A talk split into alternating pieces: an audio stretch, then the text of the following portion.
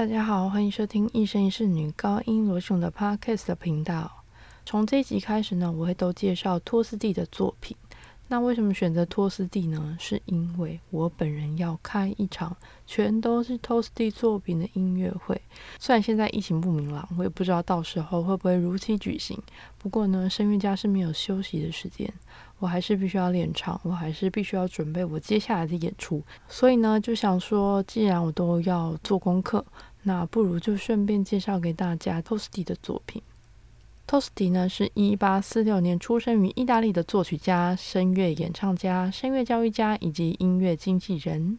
t o s t i 呢，一生写了大概三百多首曲子，几乎都是由钢琴伴奏的声乐曲。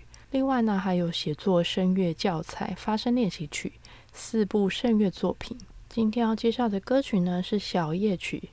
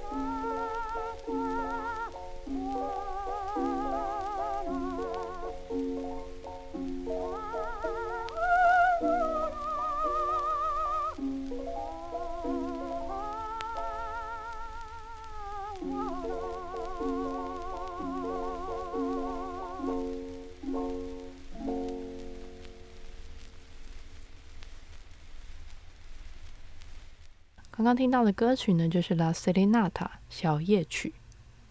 ，Tosti 的作品呢，我觉得每一首都非常非常的好听。如果大家不相信，你可以继续听下去，就是每一天都听，你就会知道，哎，我真的没有乱讲，真的真的非常的好听。小夜曲的歌词呢，是在说：飞吧，小夜曲，我的爱人现在是一个人，而且他美丽的头躺卧在床背上。小夜曲，飞吧。月光闪耀，极尽扩张着它的翅膀，在黑暗的卧室的细缝中，一盏灯光亮起。月光闪耀，飞吧，小夜曲，我的爱人独自一个人，但是微笑着在半梦半醒之中，回到床背上，小夜曲飞吧。海浪在岸边梦着，微风轻拂着叶子，但是呢，我的吻。还是没有得到回音。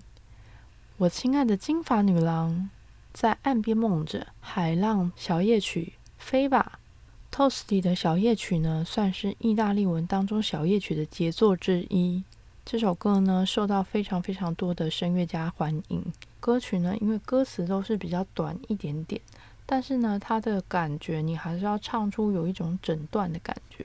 然后我觉得是一件比较困难的事情，在诠释上面就是要特别注意，不然会变成哒啦哒啦啦哒啦哒哒哒哒哒哒。所以我觉得这是这个歌曲比较困难要演唱的部分。希望大家喜欢今天的节目，我们下次见，拜拜。